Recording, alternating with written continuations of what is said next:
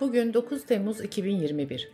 Kısa dalga olarak güzel bir gün dileriz. Ben Demet Bilge Erkasap. Gündemin önemli gelişmelerinden derleyerek hazırladığımız Kısa Dalga Bülten başlıyor. Anayasa Mahkemesi Ömer Faruk Gergerlioğlu ile ilgili hak ihlali kararının gerekçesini açıkladı.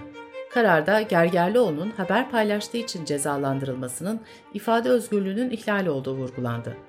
Gerekçede terör örgütüne ait bir açıklamanın karşıt siyasetçilerin görüşleriyle birlikte haberleştirilmesinin örgütün meşru gösterilmeye çalışılması olarak kabul edilmesi haberciliği imkansız kılabilir değerlendirmesi yapıldı.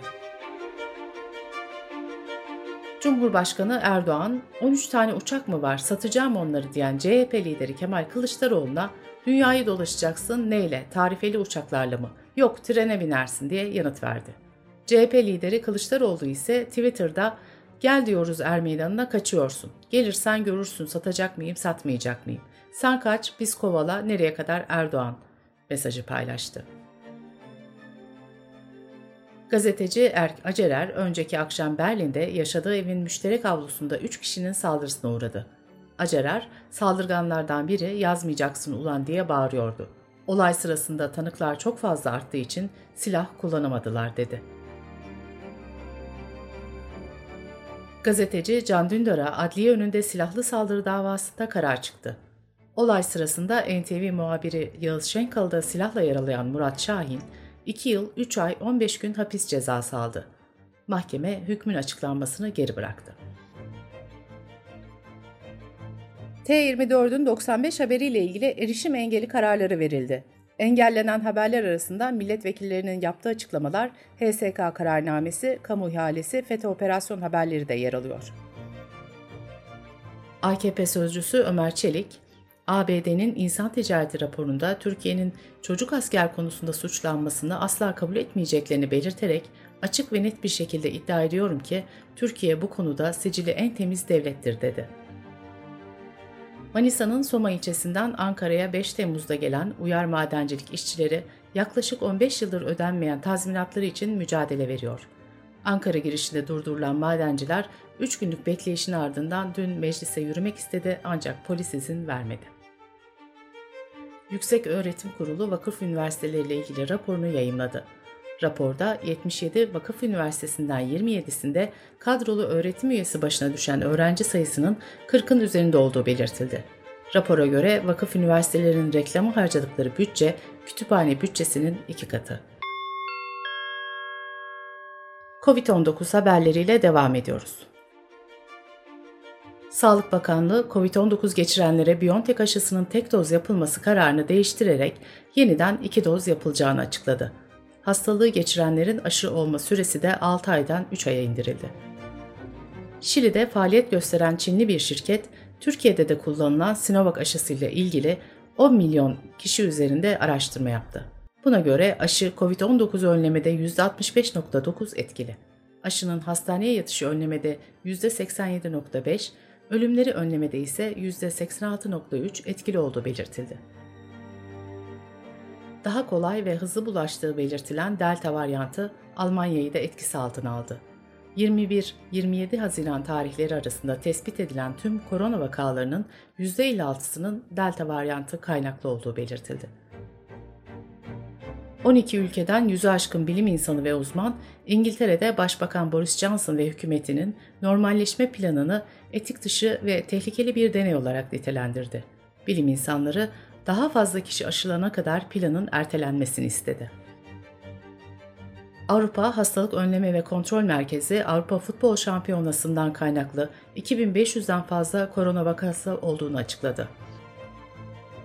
Japonya, Türkiye dahil 15'ten fazla ülkeden gelen yolculara 3 gün süreli zorunlu karantina uygulayacağını açıkladı.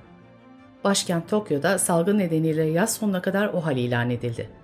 O hal 23 Temmuz 8 Ağustos tarihleri arasında düzenlenecek olimpiyatları da kapsayacak.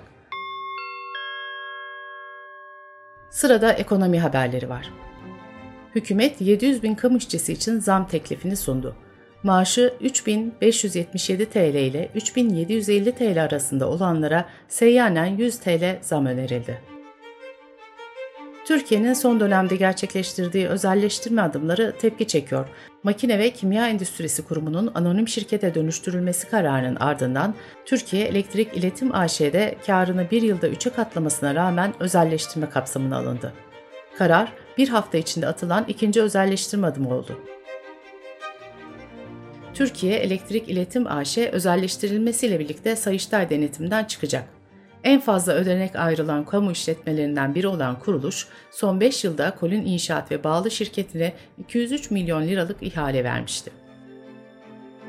Cumhurbaşkanı Erdoğan'ın imzasıyla resmi gazetede yayınlanan atama kararına göre TMSF Başkanlığına Muhittin Gülal'ın yerine Fatin Rüştü Karakaş getirildi. Akbank'ta 3 günlük erişim sıkıntısının ardından işlemlerin normale döndüğü açıklandı. Banka, şubelerin 8-9 Temmuz'da öğle arası dahil saat 19'a kadar hizmet vereceğini açıkladı. Dünyadan gelişmelerle devam ediyoruz. Afganistan hükümeti ile Taliban'ın gönderdiği delegasyonlar İran'da bir görüşme gerçekleştirdi. Yapılan ortak açıklamada iki tarafın da Afganistan için çözümün savaşta olmadığı, barışçıl bir çözüm için çaba harcanması gerektiği konusunda hemfikir olduğu belirtildi. Macaristan'da eşcinsellik karşıtı yasa, uluslararası toplumdan gelen tepkilere rağmen yürürlüğe girdi. Eşcinselleri destekleyen şirketler eğitim ve reklam faaliyeti yapamayacak. Yolsuzluk, haraç, dolandırıcılık, vergi kaçakçılığı ve kara para aklama dahil 16 suçlamayla yargılanan eski Güney Afrika Cumhurbaşkanı Zuma mahkemeye itaatsizlikten gözaltına alındı. Eski ABD Başkanı Donald Trump, sosyal medya hesaplarının askıya alınması nedeniyle Google, Facebook ve Twitter'a dava açacağını söyledi. Bültenimizi kısa dalgadan bir öneriyle bitiriyoruz. Beril Eski, Annelik Teknolojileri podcast serisinin son bölümünde evlat edinmeye farklı bir gözle bakıyor, evlat edinmekte bir doğum şekli midir diye soruyor. Bu podcast'te genellikle resim dışında bırakılan biyolojik annenin evlat edinen anne ile ilişkisini dinleyeceksiniz. Kısa Dalga.net ve podcast platformlarından dinleyebilirsiniz. Gözünüz kulağınız bizde olsun. Kısa Dalga Medya.